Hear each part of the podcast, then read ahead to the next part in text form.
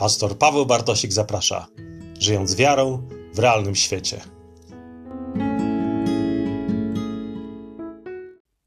Cześć, witajcie w kolejnym odcinku podcastu Żyjąc wiarą w realnym świecie.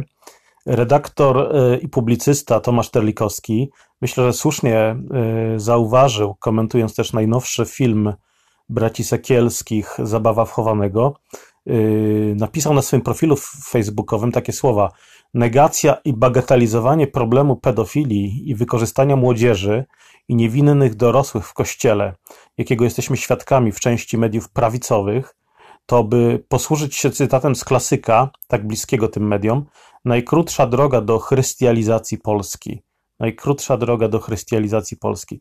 I myślę, że to jest prawda. Myślę, że prawda, że to jest prawda, ale warto sobie uświadomić, że tak naprawdę też no, prawicowe media, prawicowi politycy, poza nielicznymi wyjątkami, w rzeczywistości nie są sojusznikami Ewangelii i reprezentantami chrześcijańskich wartości w przestrzeni publicznej.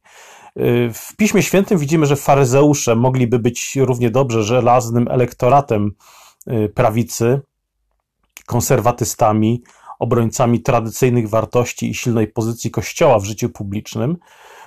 I owszem, gdzie niegdzie pogląd prawicowych mediów i polityków może pokryć się z tym lub owym, co Biblia mówi, na przykład o życiu nienarodzonym, o gospodarce, o rodzinie czy sprawiedliwości, ale co do zasady nie powinniśmy oczekiwać owoców ducha od cielesnego drzewa.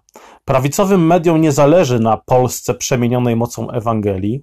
Zwykle chodzi im o utrzymanie tego, co moglibyśmy nazwać tradycyjnymi wartościami, czy konserwatywnym światopoglądem, silną pozycją Kościoła katolickiego, prawicową wizją świata itd. Tak a nagłaśnianie i rozliczanie skandali pedofilskich w Kościele katolickim, no oczywiście nie służy tym celom.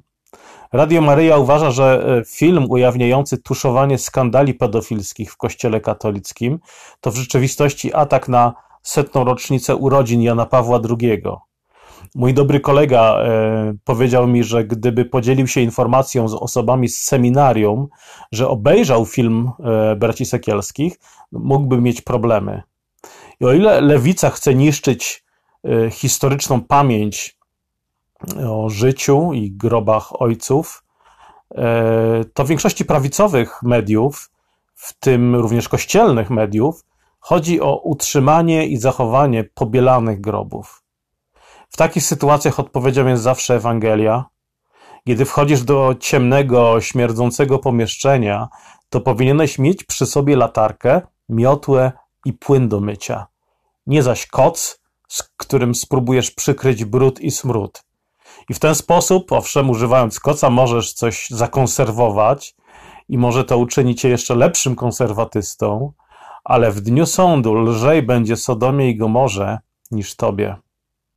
Bożych błogosławieństw, wszystkiego dobrego.